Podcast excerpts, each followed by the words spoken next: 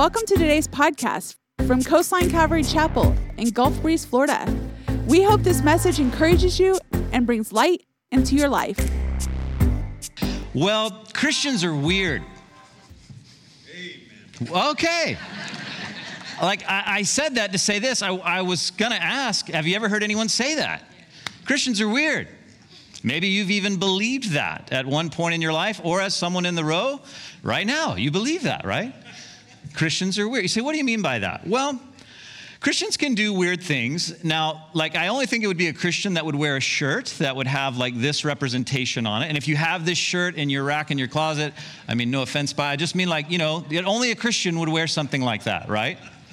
Or only a Christian establishment known like a church would probably have this kind of slogan, you know, along the side of a road, like, have a pew for you, and like, that kind of stuff can be seen as like, okay, that's kind of weird. Like, what does that mean, right? And I mean, if we're honest, there's a lot of weird things that are done often in the name of Jesus.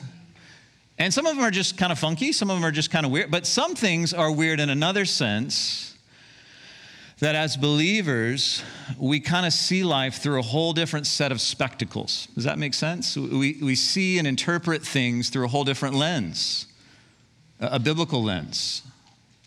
The values that we have as believers, well, they may be interpreted or, or sensed as or felt like weird to those who don't know the Lord. And, and can I just say this? Can I, can I have your attention? That's okay. That, like that's that's that's kind of as it should be. Like we're, we're light, we're salt. We, we've kind of been called out of the world to be in the world, but not of the world, where it seems like the values, the likes, dislikes are just the same as those that live in the world. Does that make sense? Like Christians are weird. Like not just the Mayo shirt or just the pew for you kind of slogan, but like in the sense that we live differently. Like our values, our why is very different in life. We're living for the audience of a person to whom we will give account for, not for salvation. Our salvation has been done and dealt with, our sins have been forgiven. But we also recognize that everything we do, attitudes, choices, work ethic, it has value and meaning for eternity. We're living for the audience of one person, Jesus. We're not competing with one another. We're running a race that the Lord has for us. And He's the one that will give account to for everything. We're walking through the Gospel of Mark. And as we're walking through the Gospel of Mark, the setting that we're in in this text, Mark really focuses in on that last week of the life of Jesus before he goes to the cross. And we've seen so far in the last few months that account of Jesus riding into what city? Starts with a J, ends with an M, rhymes with Jerusalem. what city is he riding into? Jerusalem. Riding into Jerusalem, known as the triumphal entry, Jesus riding on a donkey. We've considered some of the events that have been happening in the life of Jesus as he's preaching, as he's teaching, as he's been encountering a lot of different dynamics. And this morning, in Mark 14, starting in verse 12, we're going to consider this account of Jesus just hours before he experiences that which he came for to go to the cross and to rise again and he'll initiate something that we'll discuss today and even partake of today communion. And here's what I think we'll see we're going to see that communion is not one of those things that you would chalk up as, well, that's weird, but it's truly wonderful. Truly wonderful. At the end of our time together this morning, it's my hope and my intention to share some things with you on, on the meaning and the impact of what we'll do today that I hope give you kind of a tangible opportunity to be renewed, to be refreshed, and to rejoice in who Jesus is through communion. But as our rhythm is, let, let's study through the text. Let's look at verse 12 in Mark chapter 14, and then we'll begin to walk through what the Lord has for us in His Word this morning. I'm going to be reading and teaching from the New Living Translation, but let's look at verse 12.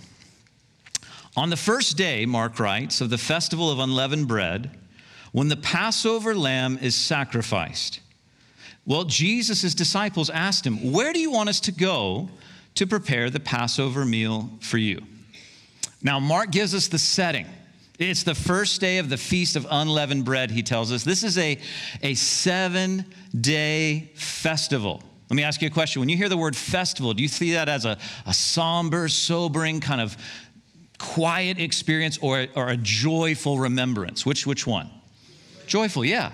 That's the setting of this situation. There, it's the first day of the festival of unleavened bread, but when the Passover lamb is sacrificed.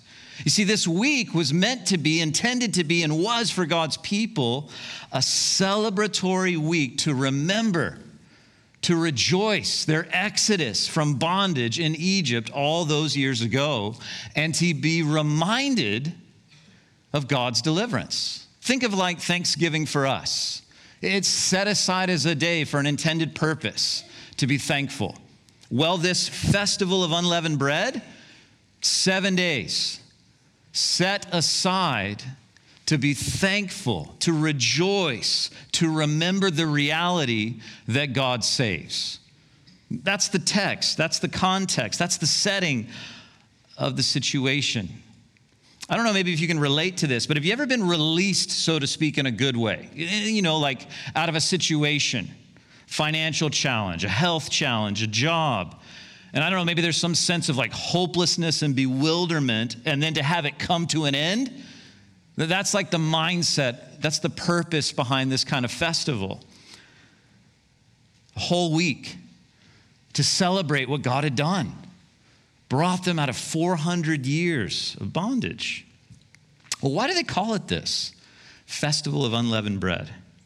Well, God brought them out so suddenly that he told them not to even put leaven in their bread because they wouldn't have time for their bread to rise before their departure from Egypt. So for seven days, they remember this, like this suddenness of God's deliverance by not having any kind of leaven in their house, which often, if you know the Old Testament, was always representative, leaven, just a, also representative of sin, but also a reality of how powerful God works. That when He delivers, He can deliver in a moment.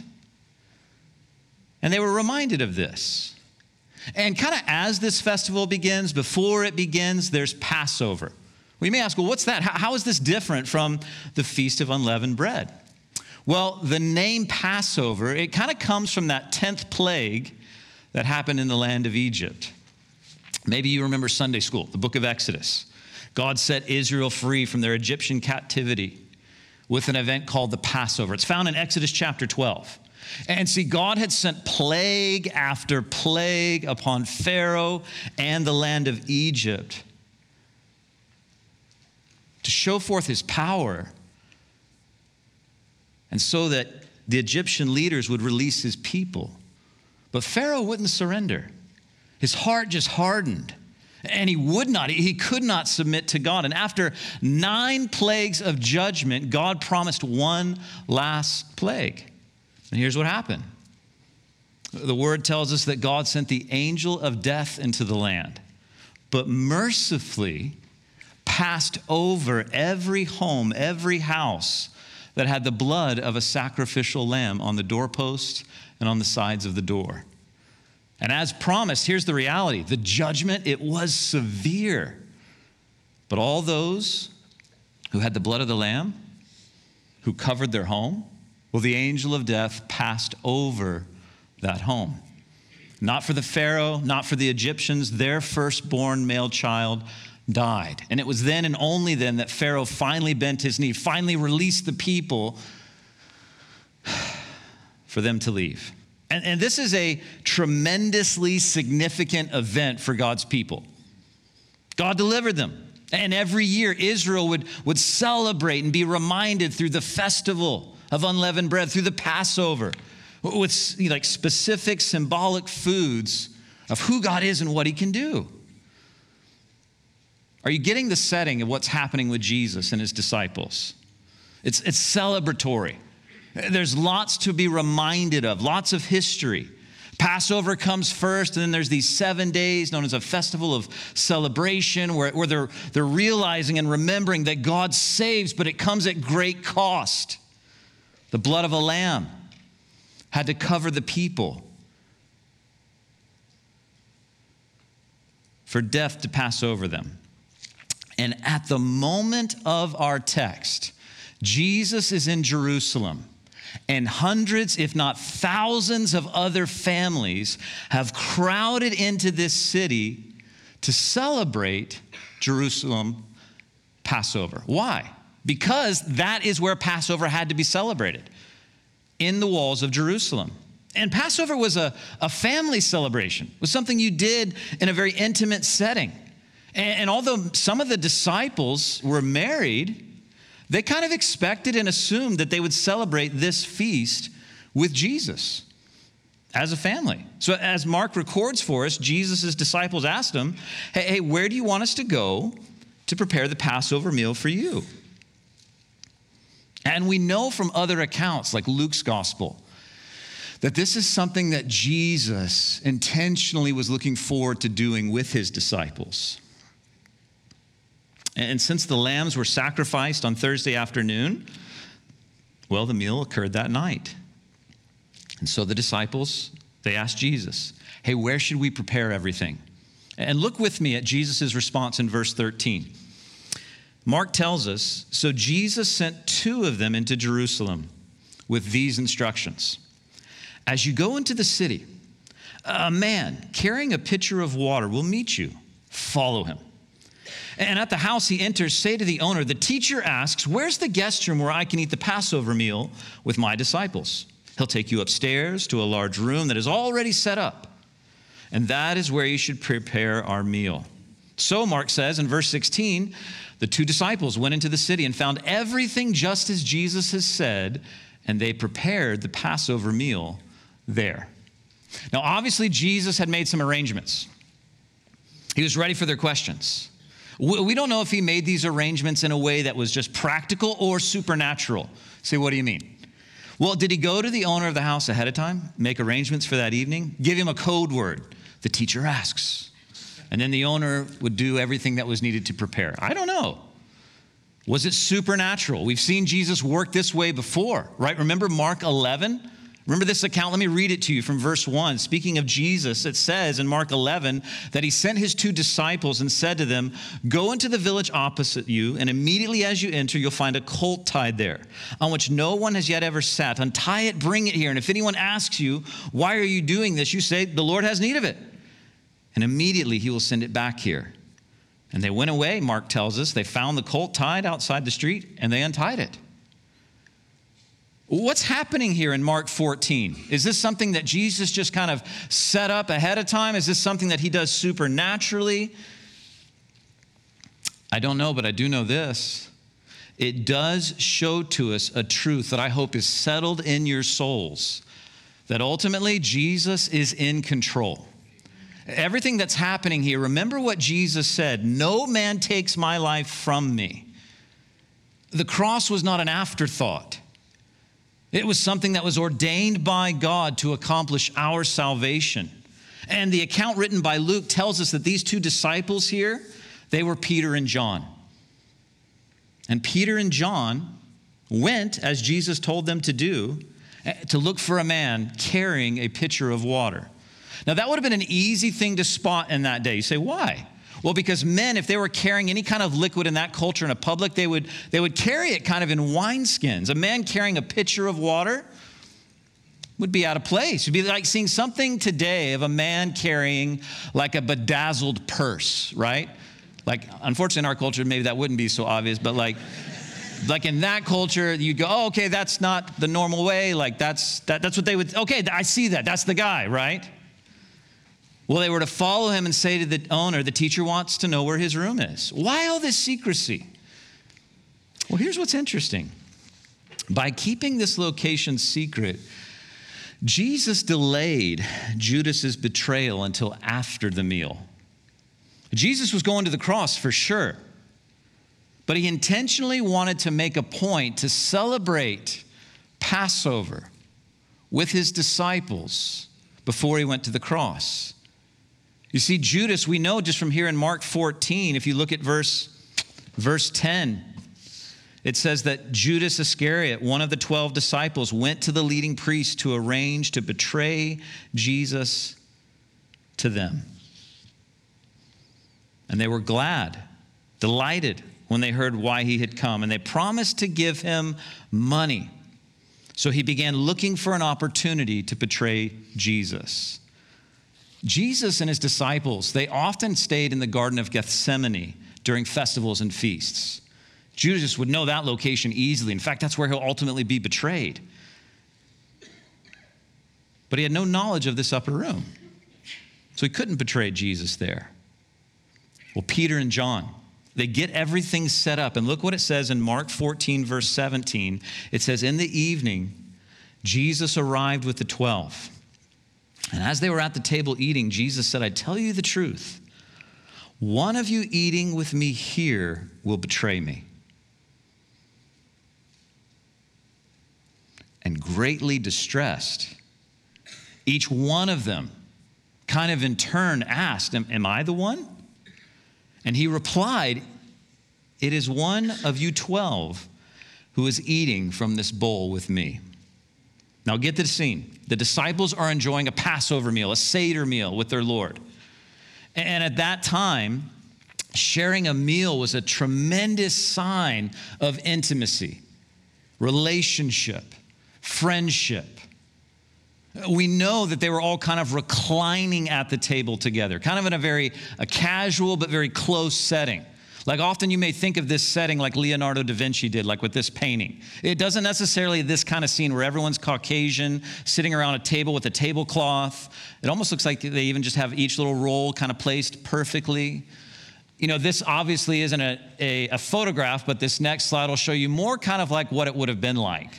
Like sitting around a rustic table, they're, they're kind of reclining.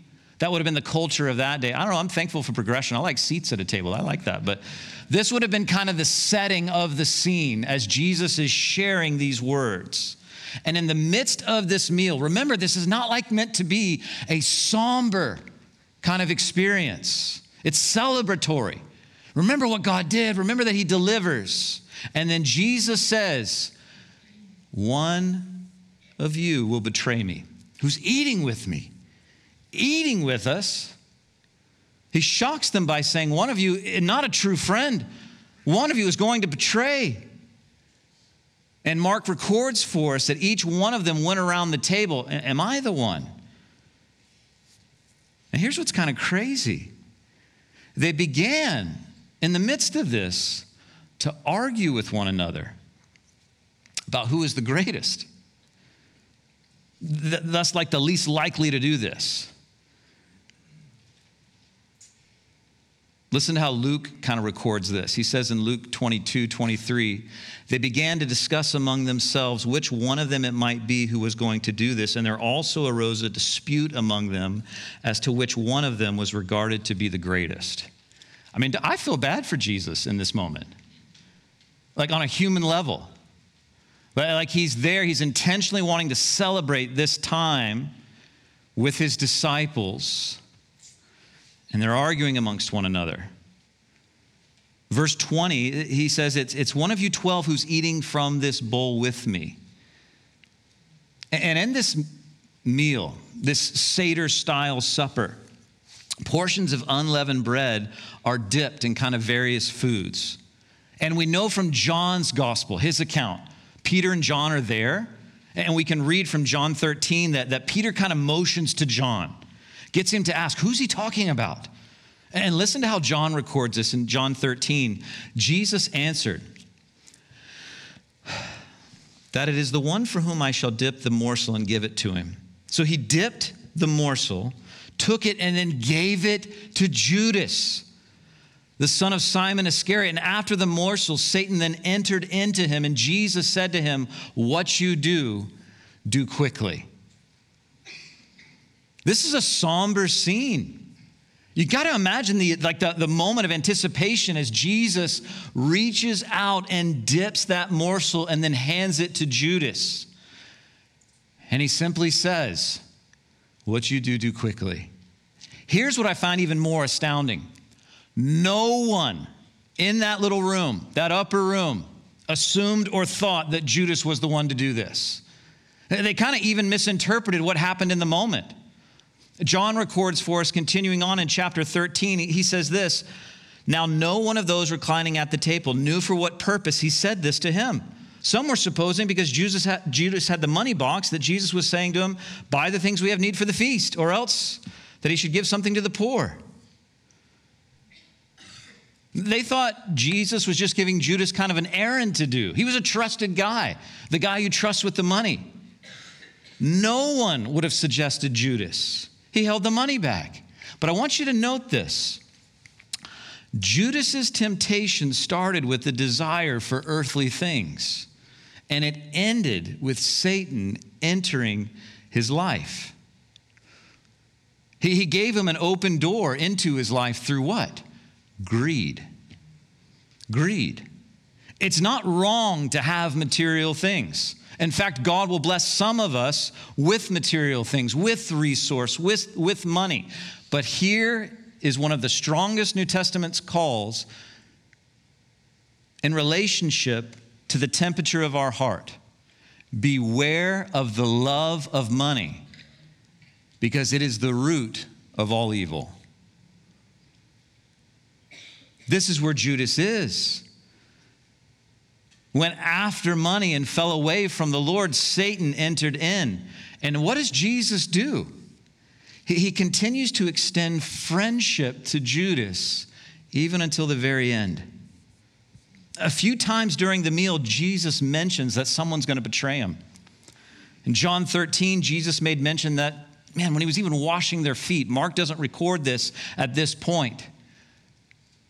But in John's gospel, we know that Jesus took time to wash the feet of the disciples. And he, Jesus said this Now you are clean, but not all of you. One of you is going to betray me. Do you see gentle Jesus in this moment, still kind of wooing through kindness Judas to repentance? It's like he's saying, Judas, I, I know your heart, but change your mind.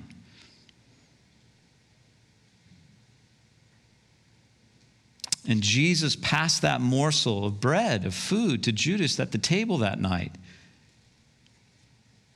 It means that he was in close proximity to Judas. We know from another account that John was on one side of him. It seems like Judas was right there next to him. And Jesus is still extending friendship to Judas. You know, there's a prophecy about this in, in Psalm 41 9. Even my close friend in whom I trusted, who ate my bread, has lifted up his heel against me.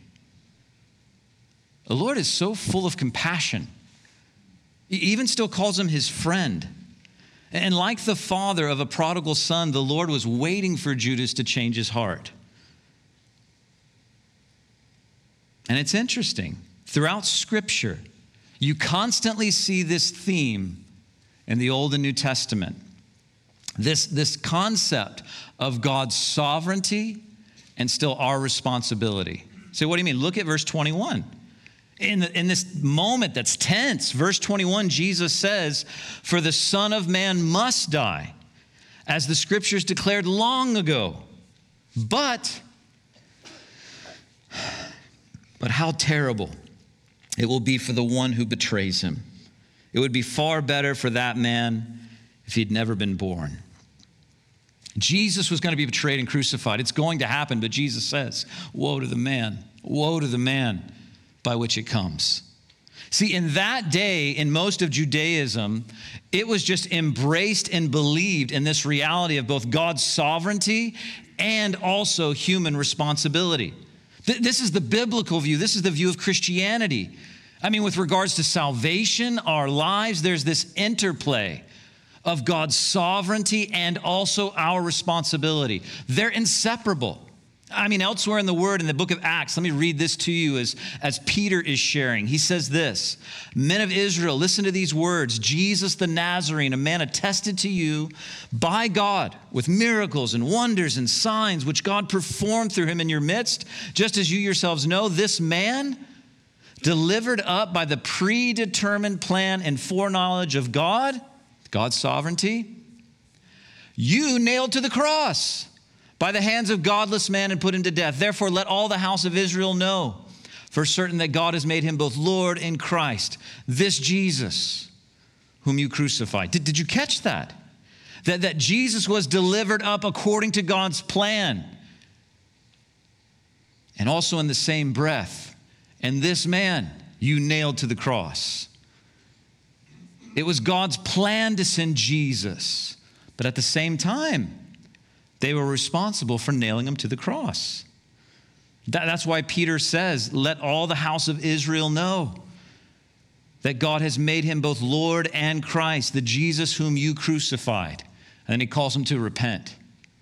You know, in the Old Testament, there's this beautiful psalm, Psalm 139, that says this Thine eyes have seen my unformed substance, and in thy book they were all written, the days that were ordained for me, when as yet there was not even one of them.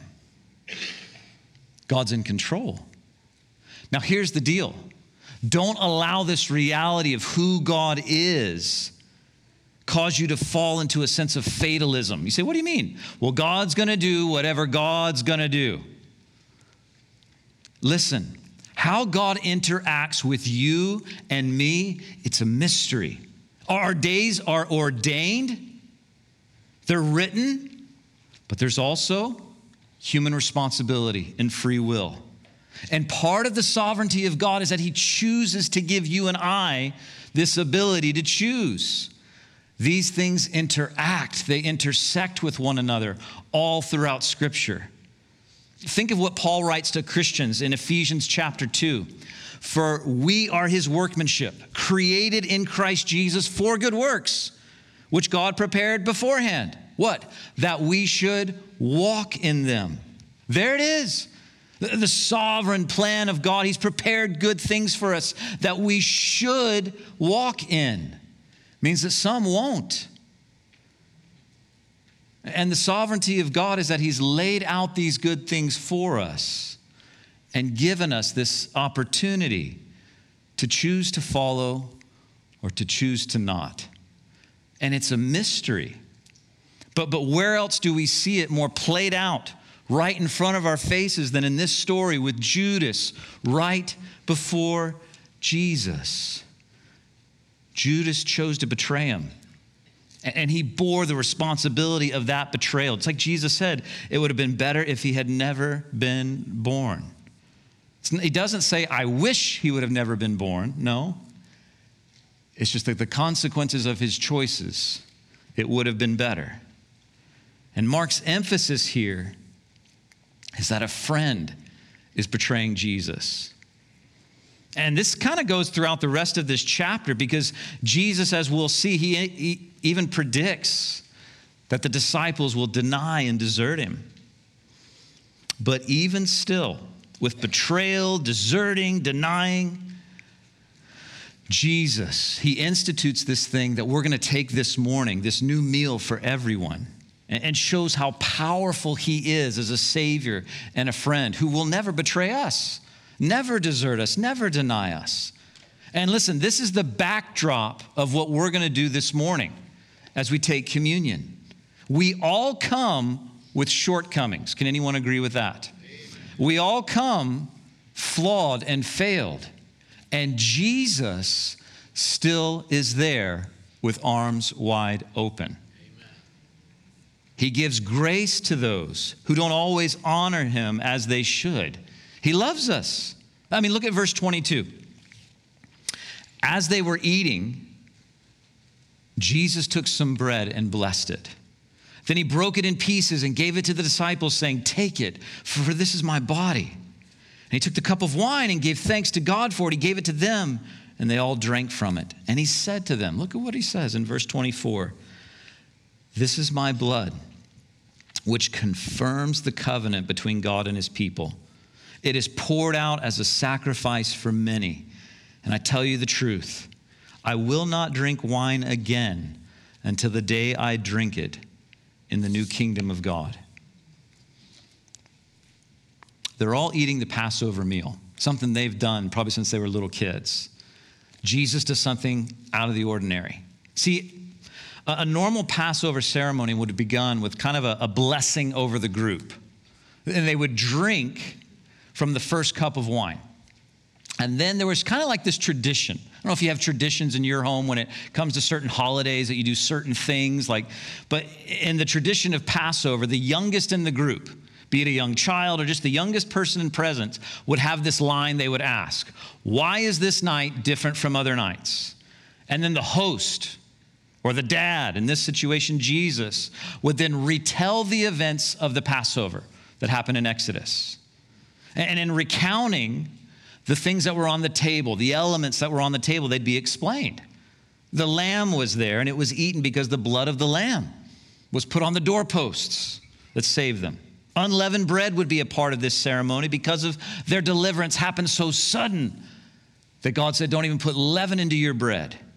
There'd be a bowl of salt water because of the tears that were shed in those years of slavery. Bitter herbs would be there because God rescued them from years of bitter living.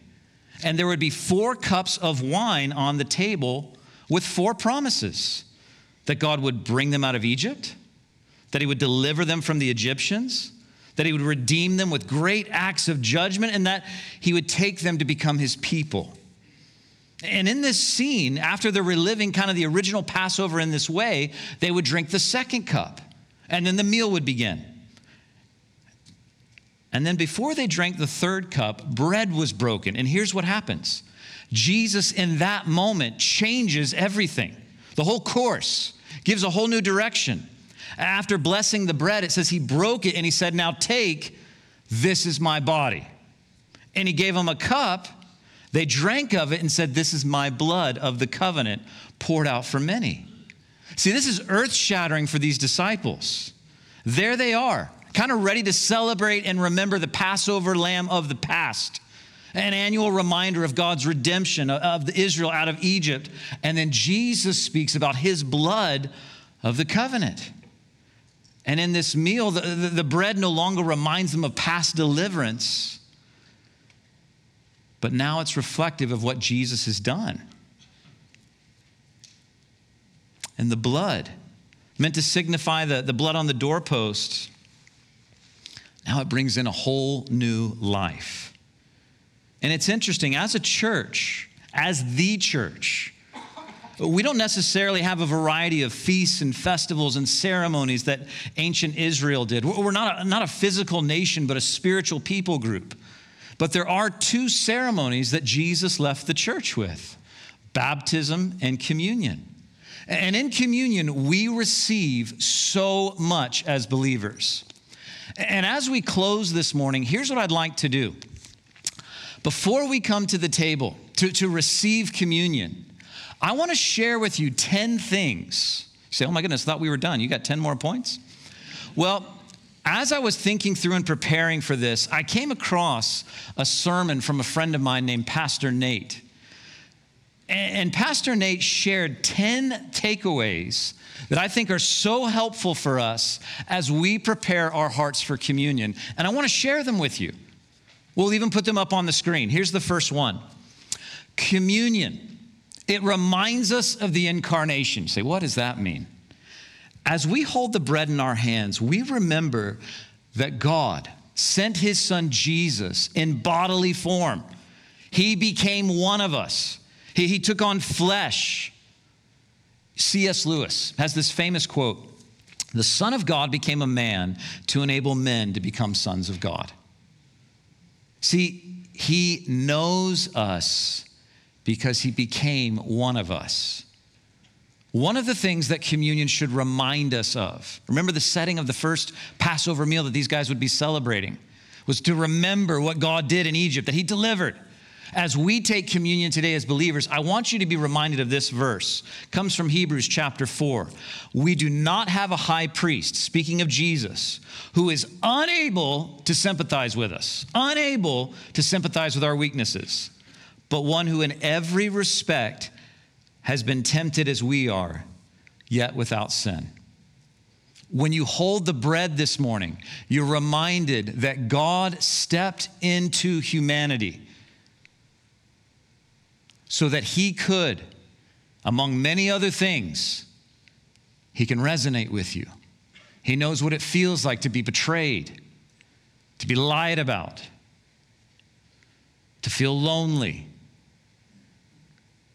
God loves us so much that He was willing to experience the worst that lies has to offer so that He could be connected to us. Yes, He came to die. Yes, He came to deliver, but also He came to be present with us so that we could have what the, what the psalmist would say a friend that sticks closer than a brother. That's who Jesus is. Communion reminds us of the fact that God became a man, that he's not some distant deity, someone who just wound up the universe and is just kind of letting it play out, but he became one of us. But communion also centers us upon another big word what? The atonement. Jesus came to entertain us, right? Jesus came to teach us. Well, Jesus came to die for us. Without him, our only chance before God to have a relationship is to keep his perfect law. Possible or impossible? Which camp would you land? Impossible. God is holy, sinless perfection. And as such, he must be holy in his judgment. Apart from Jesus, we're all destined for judgment. Amen. But God sent his son Jesus so that his blood could cover us. He atoned for our sin. Communion reminds us of that. But communion also shows us the importance of personal faith, right? He says, Take, this is my body. Take and drink, this is my blood. This is a very personal decision. Will I partake of him? The bread has to be eaten, the wine has to be taken in. No one can force you to partake, but you must decide. That's how faith operates. No one can force you to be born again. You personally receive him. See, communion reminds us that God stepped into our humanity, that He atoned for our sin, that there's that design of a personal relationship. But, but number four, it also communicates that the unity of the church, this is where it is. It's about Jesus. Why do we have fellowship with one another? It's not centered around LSU or Bama or Auburn or whatever that is, right? Our fellowship is about Jesus, who He is, what He's done. We eat from the same bread, take from the same cup. Who Jesus is and what he's done, that's where unity is found for brothers and sisters in Christ. But also, communion reminds us that we belong to Jesus.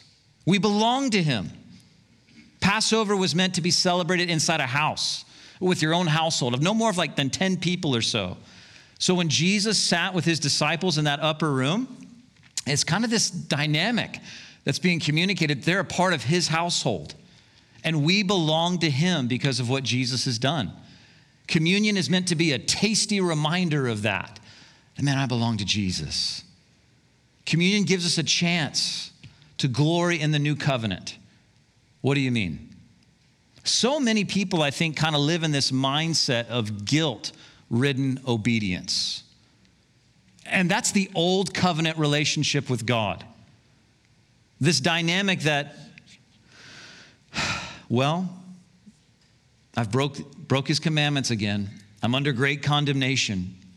The Bible teaches us in Romans chapter 8, verse 1, that if we are in Christ, there is no condemnation for those who are covered by him. Do you have sin? Have you made mistakes? Do you have areas where you don't measure up? Well, get right or get left. No, He is right. It's His righteousness. And I'm coming under Him, and He forgives. And that's why I don't get left. It has nothing to do with white knuckled obedience in following Jesus. It has everything to do with a heart that's changed by His grace and His love. And that kind of obedience, where you want to walk with Him, He changes you from the inside out. That's what communion reminds us. Jesus, your blood is forgiven. Your grace is sufficient. But communion also reminds us that Christ is our head. You say, what do you mean by that? Ephesians chapter 5 verse 23 says that Jesus is the leader of the church. It's his body. Colossians 1:18 says he is the head of the body, the church, the beginning. When we take communion, we're reminded that he is Lord. He is our shepherd. What he says goes. Communion also for us as believers, just three more things, kind of reminds us of our purpose, right? Of our mission. He told the disciples to go into all nations and make disciples. And as we hold the bread, as we hold the cup, we're reminded of this beautiful, simple, but powerful truth that God so loved the world that he gave his one and only begotten Son. And he's called us to partner with him to share this simple but beautiful message. Communion, though, it also offers an opportunity for self reflection. Like 1 Corinthians 11, let each person examine themselves. It's not something to be done flippantly, but almost in a, in a sacred way, a holy opportunity to say, Lord, look what you've done. I, I want to live righteously before you. Opportunity to confess before Him. And lastly, I would say this communion stirs our hope for the second coming. I love that. Jesus said, I will not drink this cup again until the day I drink it in the new kingdom of God. I love these 10 things that Pastor Nate shares. If there's one or two that resonate with you this morning as we take communion together, I hope they'll remind you of how good, how gracious, how faithful God is to us. And as we take communion this morning, that in a fresh way, we do it with thankfulness and gratefulness for who Jesus is. Because the greatest truth of the gospel is this God so loved the world that he gave his son for you. So this morning, as we take communion, I pray that that can be in a way that's celebratory because Jesus is coming back again. The communion reminds us of that, that he, he's kind of waiting to take that cup, that fourth and final cup of Passover, I guess you could say, as it were, until he does it with us forevermore. We hope you enjoyed today's podcast. Join us again as we dive into the scripture, going verse by verse, here at Coastline Calvary Chapel.